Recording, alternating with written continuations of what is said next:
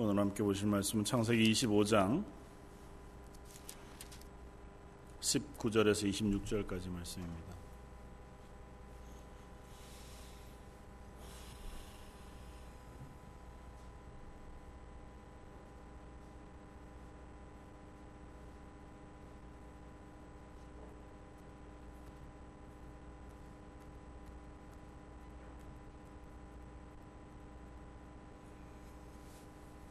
창세기 25장 19절에서 26절까지. 자, 였으면 한 목소리로 같이 한번 봉독하겠습니다. 아브라함의 아들 이삭의 족보는 이러하니라. 아브라함이 이삭을 낳았고 이삭은 40세에 리브가를 맞이하여 아내를 삼았으니 리브가는 바단 아람의 아람 족속 중 부두엘의 딸이요 아람 족속 중 라반의 누이였더라. 이삭이 그의 아내가 임신하지 못하므로 그를 위하여 여호와께 간구하매 여호와께서 그의 간구를 들으셨으므로 그의 아내 리브가가 임신하였더니 그 아들들이 그의 태 속에 서로 싸우는지라. 그가 이르되 이럴 경우에는 내가 어찌할꼬 하고 가서 여호와께 묻자온데 여호와께서 그에게 이르시되 두 국민이 내 태중에 있구나.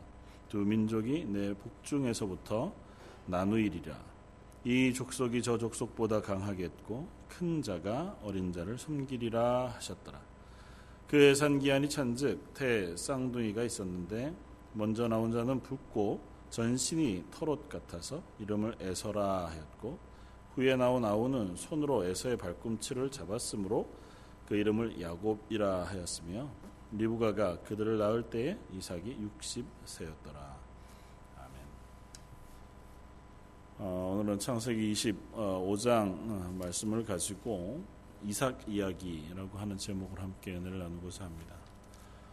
음, 창세기에 나오는 족장들의 이야기, 족장이라고 하면 하나님께서 어, 부르셔서 어, 이제 언약의 그 백성으로 삼으신 첫 어, 언약의 사람 아브라함으로부터 아브라함, 이삭, 야곱 그리고 야곱의 열두 아들들까지 어, 이르는 이 사람들을 주로 이제 족장이라 그렇게 부릅니다.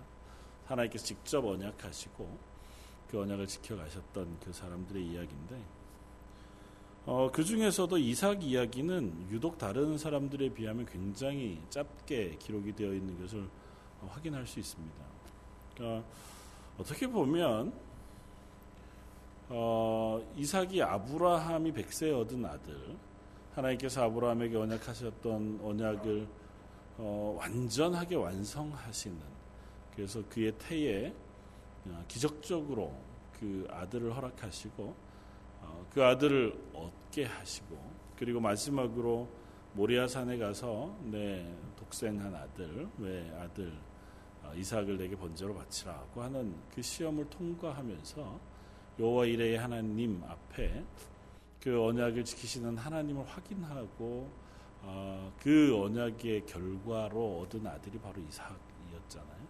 그러니까 그 이삭이라면 어, 아버지 아브라함을 통해 허락하신 하나님의 언약을 어떻게 왕성하게 어, 이삭에게 어, 허락하시고 또 이삭의 삶 속에 어떻게 그 언약들이 하나씩 하나씩 구체화되는지 어, 많이 기록해 놓을 것 같은 그런 기대들을 가지고 이삭 이야기를 만약에 읽게 되어진다면 금방 실망할 수밖에 없는 것이 이삭 이야기는 거의 나오지 않습니다. 그 창세기 전체를 통틀어서 이삭 이야기라고 할 만한 이야기가 거의 없습니다. 오늘 25장은 어, 어, 아브라함의 죽음 이야기로 시작이 되어지고 아브라함이 죽은 후에 죽을 때에 뭐 아내 사라가 죽고 나서 얻은 그두라라고 하는 부처를 통해서 얻은 자녀들 이야기가 쭉 기록이 되고 그리고 12절부터는 18절까지는 이스마엘 후예들이 기록되어집니다. 그러니까 이삭이 아니라 배다른 형제인 이스마엘의 자녀들 이야기가 쭉 기록이 되어지고 그리고 19절부터 이제 이삭 이야기가 기록되는 게 싶었는데 이삭 이야기가 기록되는 그 시작을 이렇게 시작합니다. 아브라함의 아들 이삭의 족보는 이러하니라. 맨 처음 창세기를 어, 함께 공부하면서 창세기를 이렇게 단락으로 나누는 단어가 하나 있다 그랬죠. 그게 족보 혹은 계보 아니면 대략 이런 말로 번역되어지는 히브리어 톨레도시라고 하는 단어인데 여기에도 이제 그 단어가 쓰입니다.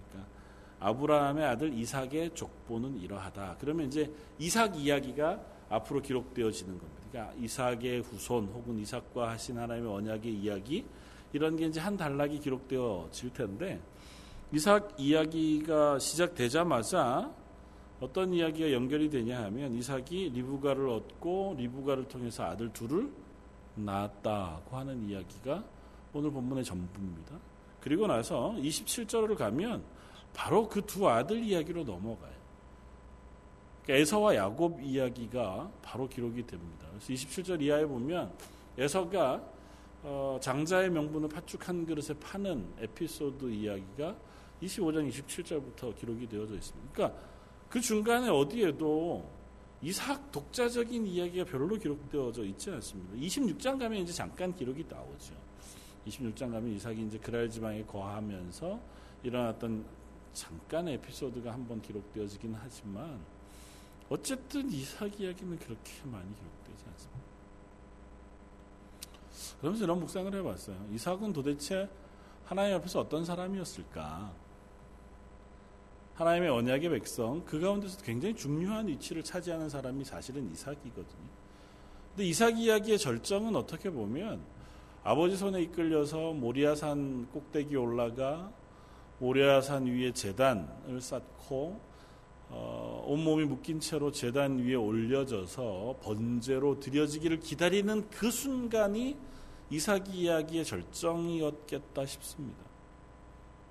이미 장성한 이삭이었으니까 뭐 100세가 넘은 100, 100한 20세가 되어진 아버지 아브라함을 뭐 이기지 못해서 번제단 위에 묶여서 그냥 죽음을 기다리지는 않았을 터이고 아버지에게 명령하신 하나님의 언약 명령을 이삭도 어, 아마 알았을 테고 그것에 순종한 아버지의 순종에 자기도 어떻게 보면 힘없이 아니면 어, 순종적으로 어, 그 자리에 서게 되어진 그 자리가 이삭의 믿음의 고백 혹은 그의 삶 속에서 하나님 앞에 보여지는 가장 커다란 인생의 모습이었겠다 싶습니다.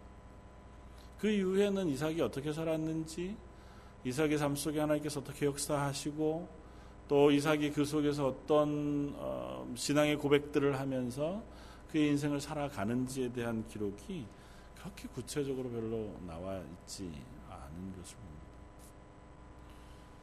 아, 그러면서 아 이삭이라고 하는 사람의 삶을 한번 묵상해 볼 필요가 있겠다. 이삭의 삶을 쭉 얼마 되지 않은 기록들을 통해서 보면 다른 족장들과는 좀 전혀 다른 어, 행보를 보여줍니다. 아버지 이삭이나 그 아들 어, 야곱 혹은 뭐 요셉 어, 그 열두 지파와 같이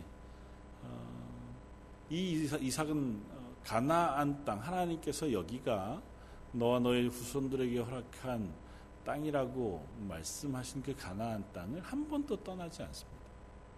일단 기록상은 그래요.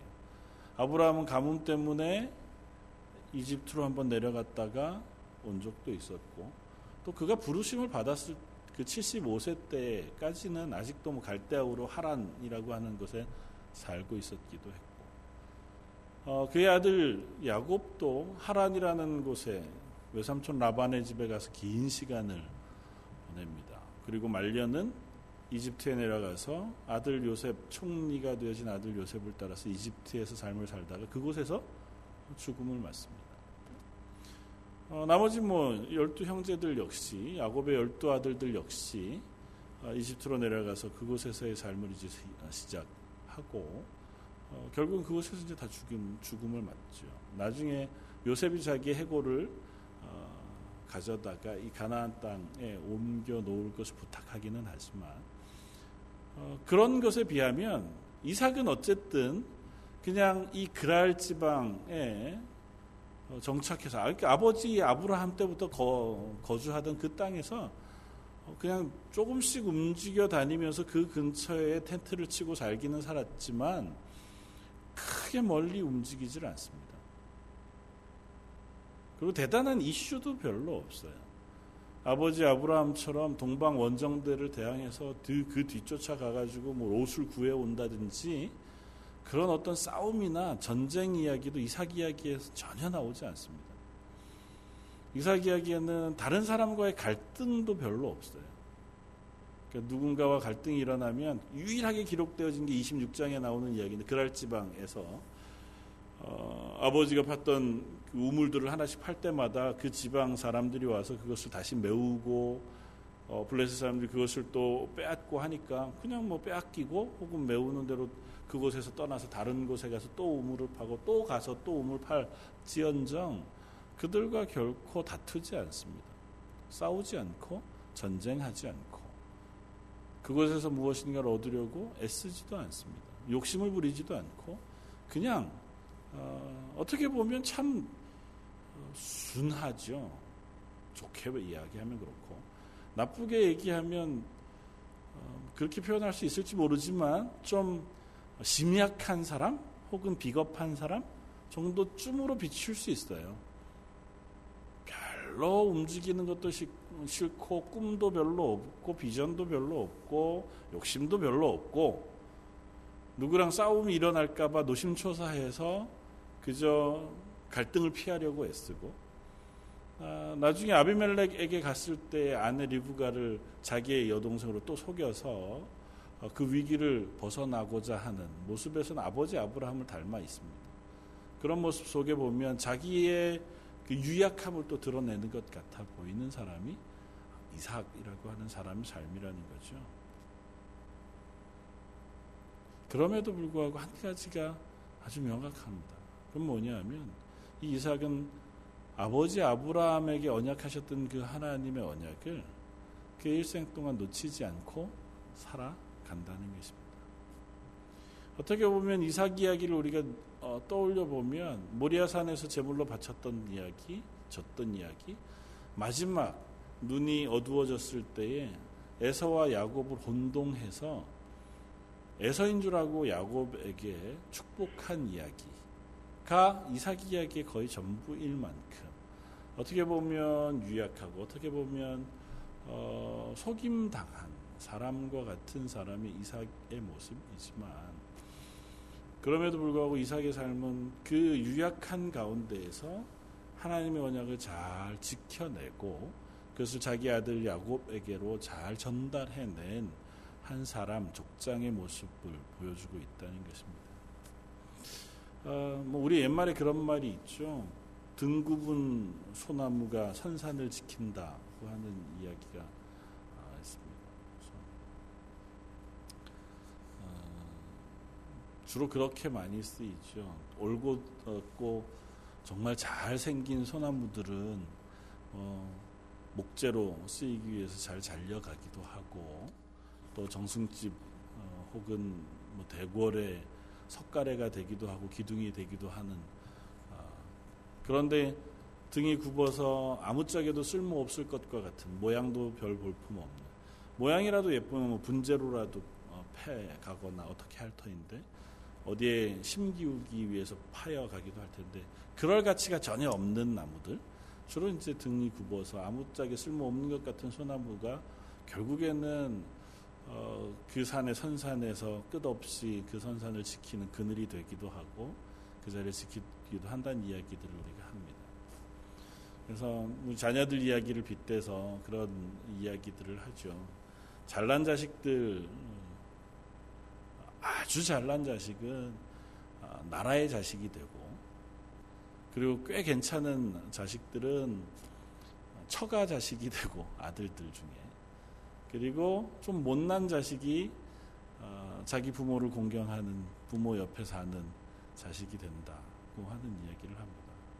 너무너무 잘나면 보통은 큰 일을 하거나 뭐 또 멀리 가서 일을 하느라고 부모 곁에 있지 못하고 각기 나름의 길들을 걸어가느라고 부모 옆에 잘 있지 못한 삶을 사는데 이도저도 아닌 보통 자식들 그저 그냥 어, 그 동네에서 자라고 동네에서 어, 크다가 그곳에서 자기의 삶을 생계를 꾸려가는 그런 자식들이 보통 부모 바로 옆에서 가까이서 필요할 때는 이것저것을 돕기도 하고 노년에 부모, 부모의 옆을 복양하는 자녀들이 되기도 한다는 이야기들을 합니다. 뭐 그런 얘기 들을 때마다 별로 잘난 자식도 아닌데 우리는 왜 이렇게 멀리 와 있나 싶은 마음이 있어서 좀 어, 섭섭하기는 하지만 그런 얘기인 즉슨 아마 그런 것일 겁니다.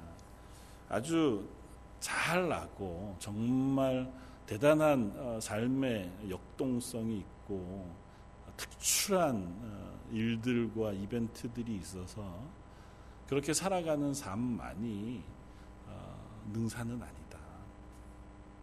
믿음의 삶 속에서도 그렇겠다는 생각을 하게 되고 그것이 이삭의 삶에서 발견하게 되어진 한 모습이기도 하겠다는 생각이 들어요. 이삭 이야기는 어디다 내놓을 이야기가 별로 없어요. 성경 안에 보면 얼마나 믿음의 사람들이 많습니까? 다니엘 그러면 뭐 사자굴에 들어가서도 담대하게 믿음을 지키고 한 나라의 총리가 되어서 얼마나 믿음의 사람으로 대단한 믿음의 고백들을 했습니까? 아브라함 이삭의 아버지 아브라함만 해도 독자 아들 이삭을 하나님께 번제로, 드릴 만큼 대단한 믿음의 소유자였고 모세 이야기만 해도 우리가 얼마나 많은 이야기들을 할 수 있습니까? 그런데 그에 못지않은 족장 이삭이지만 이삭 이야기는 어디다 내놓을 만한 이야기가 별로 없어요. 실패한 얘기? 노년에 야 아무리 나이가 들어서 앞이 안 보여도 그렇지 어떻게 아들 둘을 헷갈릴 수 있나? 사람 팔, 팔에 난 털하고 거기에다가 염소털 이렇게 가죽 씌워 놓은 거하고를 헷갈려서 하나님이 허락하시는 그 축복의 그 축복의 은혜를 장자가 아닌 차자에게 그렇게 할 수 있나? 이런 이야기를 들을 만한 이야기밖에는 이삭에게 없어요.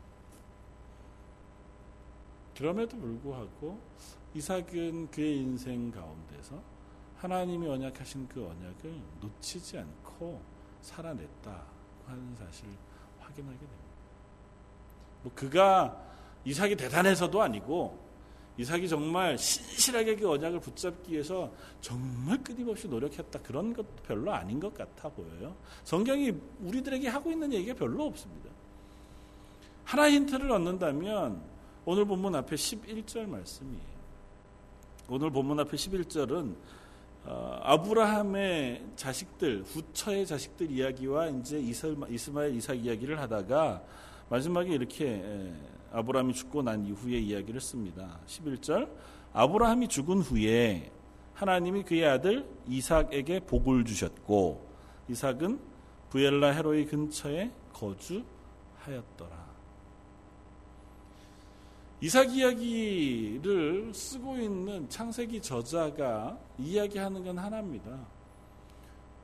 아브라함의 하나님, 아브라함에게 언약하셨던 언약의 하나님 여호와께서 아브라함이 죽자 그의 아들 이삭에게 복을 주셨다더라.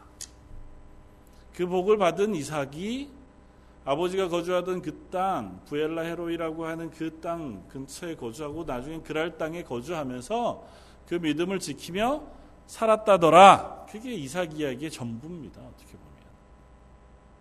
별다른 이야기가 없어요. 이삭이 대단한 믿음의 고백을 시험 받을 만한 이야기도 별로 없었고, 그 믿음을 뽐낼 만한 대단한 어떤 사건이나 도전도 없었습니다. 그에게 있어서 가장 큰 일은 아들을 낳은 거예요. 이사, 이삭의 삶이 얼마나 깁니까?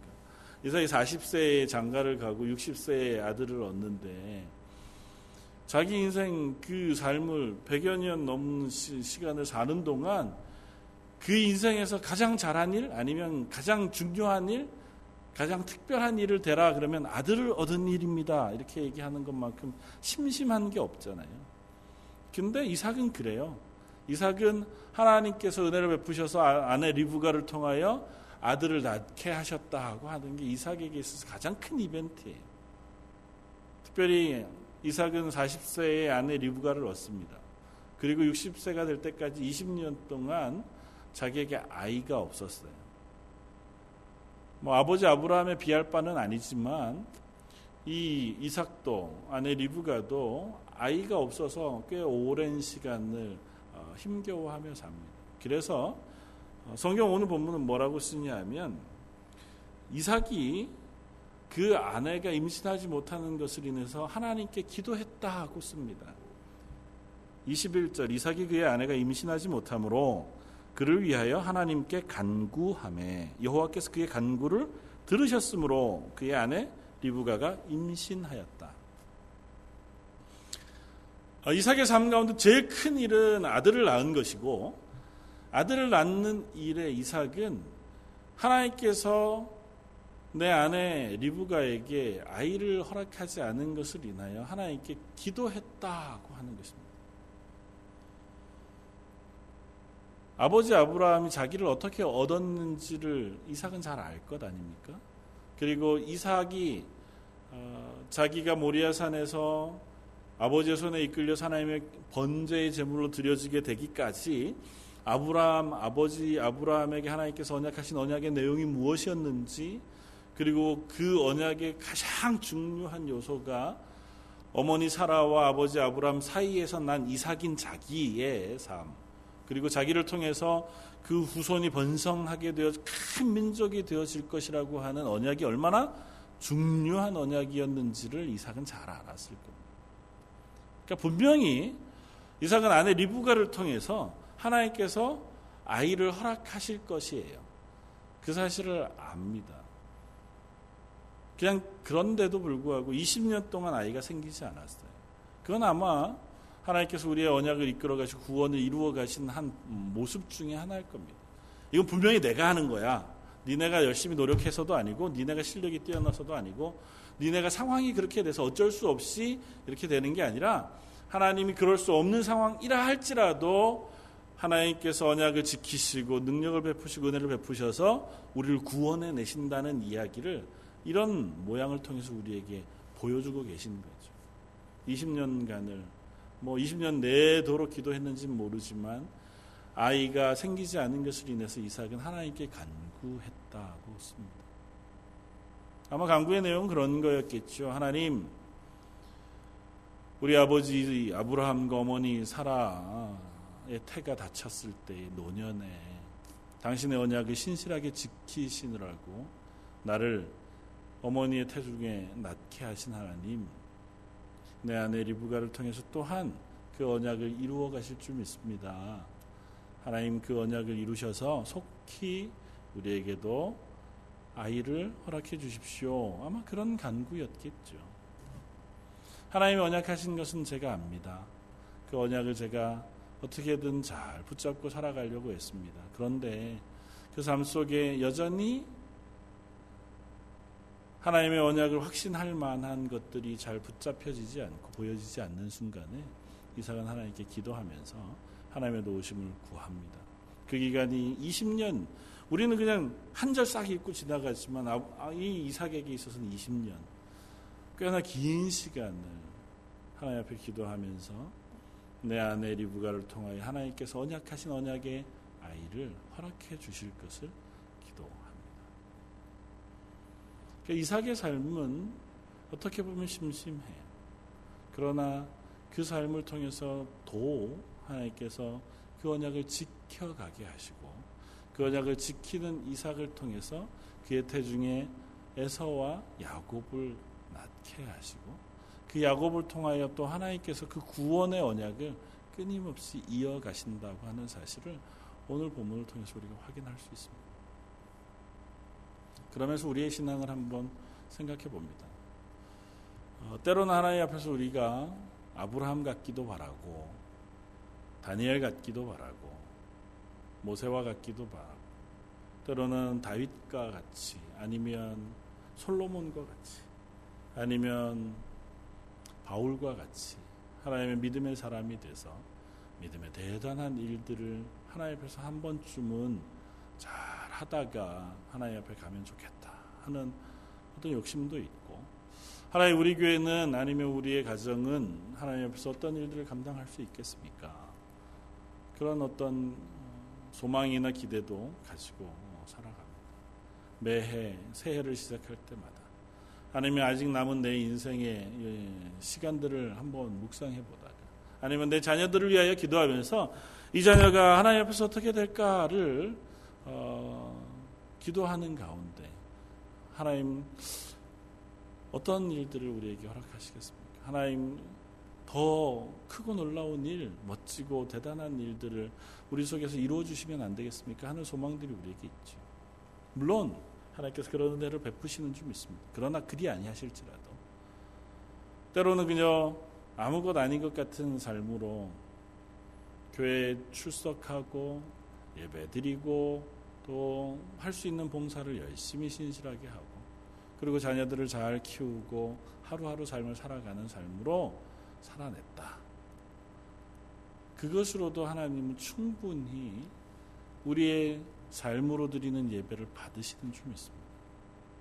때로는 우리들에게도 어, 그와 같은 삶 속에 하나님과 동행하는 그런 예배를 하나님 앞에 드리기를 하나님 기뻐하시는지 모르겠어요.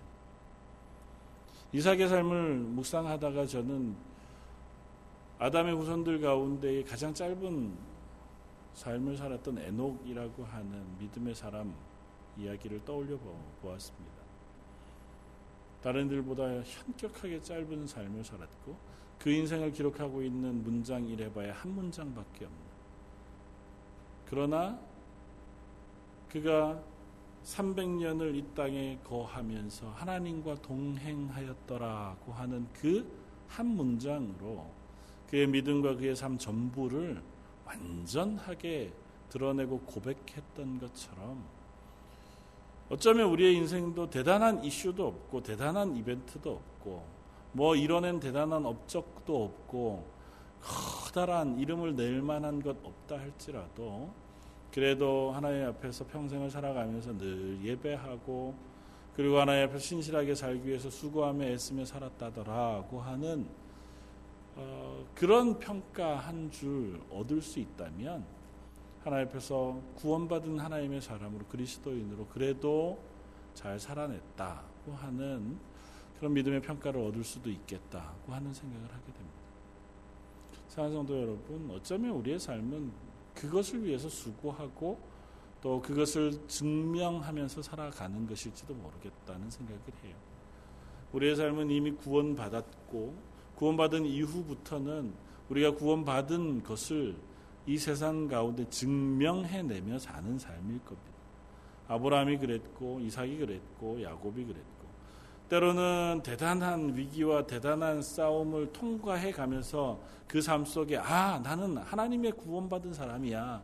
하나님이 나와 동행하시고 하나님이 나와 함께 하셔서 내가 이 길을 이길 수 있어 아니면 이 고비를 넘을 수 있어 그 가운데서 하나님의 능력을 드러낼 수 있어라고 증명해내는 삶을 살기도 하지만 때로는 그저 잠잠하게 이삭처럼 때로는 도망 다니는 것 같고 숨어 지내는 것 같고 무기력해 보이는 것 같고 거기에 그냥 큰 변화 없이 그 땅 안에서 그렇게 그렇게 살아가는 것 같아 보여도 그 가운데에서 그래도 하나님의 언약을 붙잡고 그 언약을 놓치지 않았어. 그 안에서 하나님을 예배하는 삶만큼은 내가 포기하지 않았어. 그렇게 살아내고 하나님 앞에 갈 수 있다면 그것도 우리의 삶으로 드려줄 수 있는 아주 아름다운 어, 믿음의 고백이겠다 생각이 되었습니다. 특별히 오늘 수요 예배 어, 정말 적게 나오셨어요. 그럼에도 불구하고 이 수요 예배 자리에 지키는 어, 저와 여러분들 혹은 여기 앉은 여러분들의 믿음의 고백이 어쩌면 정말 중요한 하나님 앞에서의 믿음의 고백이라 생각이 되었습니다.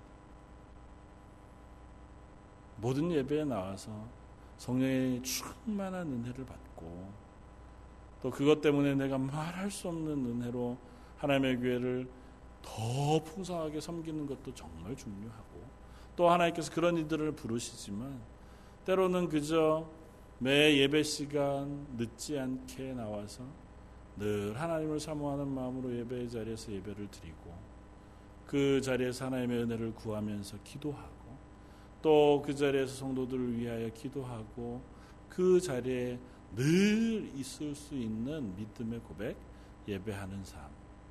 하나님께서 기뻐하시고 또 하나님께서 즐거워하시는 믿음의 증명 고백은 아마 거기 그곳에서부터 시작되어진다 생각이 되었습니다. 성경은 분명히 이야기합니다. 대단한 일, 창세기에서 거듭거듭 이야기하는 것, 창세기에서 거듭거듭 반복되어져서 우리들에게 교훈하고 있는 바는 오늘 본문에도 나왔지만 큰 자가 작은 자를 섬기게 되어질 것이라는 거예요. 힘 있고 능력 있는 자가 아니라 약한 자를 들어서 하나님의 구원의 일들을 이루어 가신다는 겁니다. 약해야만 되는 것은 아니에요. 그러나 하나님은 약한 자를 통해서 하나님의 구원의 일들을 완성해 가십니다. 강하니까 버리고 약하니까 쓴 것은 아니에요. 그러나 내 힘이 강해서 나를 의지하는 자가 아니라 너무 약해서 하나님밖에는 의지할 수밖에 없고 하나님의 도우심을 구할 수밖에 없는 자들을 들어서 하나님의 일들, 하나님의 구원의 일들을 행하시고 이루어 가신다고 하는 사실을 우리들에게 보여줍니다. 이게 성경 곳곳에서 드러나는 그 원칙이 혹은 하나님의 뜻, 하나님의 이루시는 일들의 모습이 그와 같은 것을 우리가 보세요. 우리가 약할 때 그런 약함을 들어서 하나님의 일들을 이루시는 귀한 도구로 사용하시는 저 여러분들 혹은 우리 런던 제일 장로에게 앞으로도 더 예배하는 일 그리고 어쩌면 기도하는 일 아주 기본적이고 어, 가장 단순한 그 믿음의 고백을 통해서 하나님 그 앞에 구원받은 교회인 것을 또 구원받은 그리스도인인 것을 증명해내고 드러낼 수 있는 저의 여러분들이었으면 좋겠습니다. 우리의 삶은 구원받았다는 것을 어떻게 드러내느냐 고백하느냐 그 하는 것의 싸움일 거예요.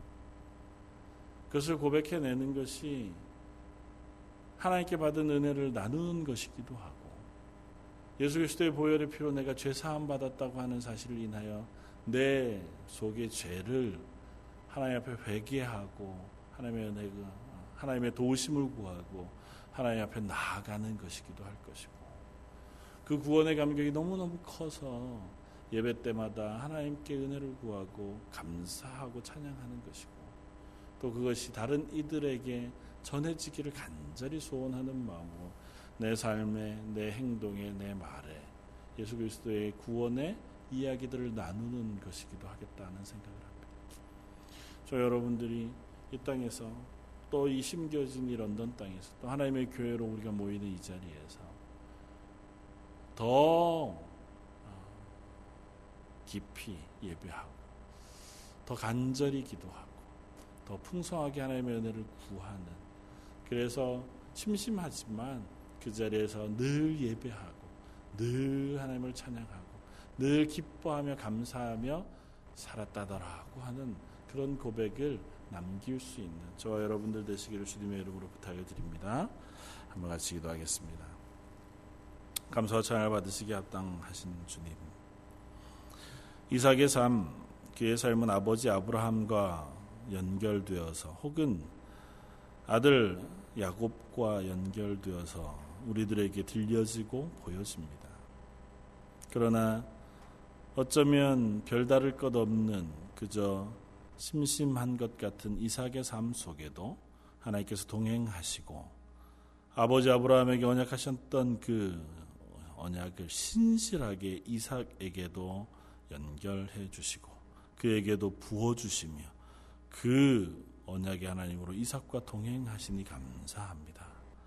저희들의 삶도 이 땅 가운데에서 때로는 내가 무엇 해낼 수 있을까 혹은 어떤 걸음을 걸을까 어, 생각하지만 그저 그 내가 선자리에서 적어도 날 구원하신 하나님을 기억하며 예배하고 또 그 하나님을 찬양하기에 기뻐하며 또 하나님 앞에 기도하기를 즐거워하는 사람으로 오늘 하루를 삽니다. 고백하는 저희들의 믿음의 고백이 있게 하여 주시길 원합니다.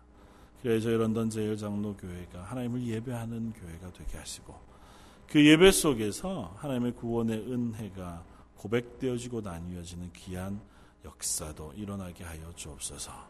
특별히 이수 예배에 하나님 앞에 나와 예배하는 하나님 사람들 그 심령을 성령의 충만한 것으로 채우시고 은혜 풍성한 것으로 넉넉히 부어 주옵소서. 오늘 말씀 예수님 이름으로 기도드립니다.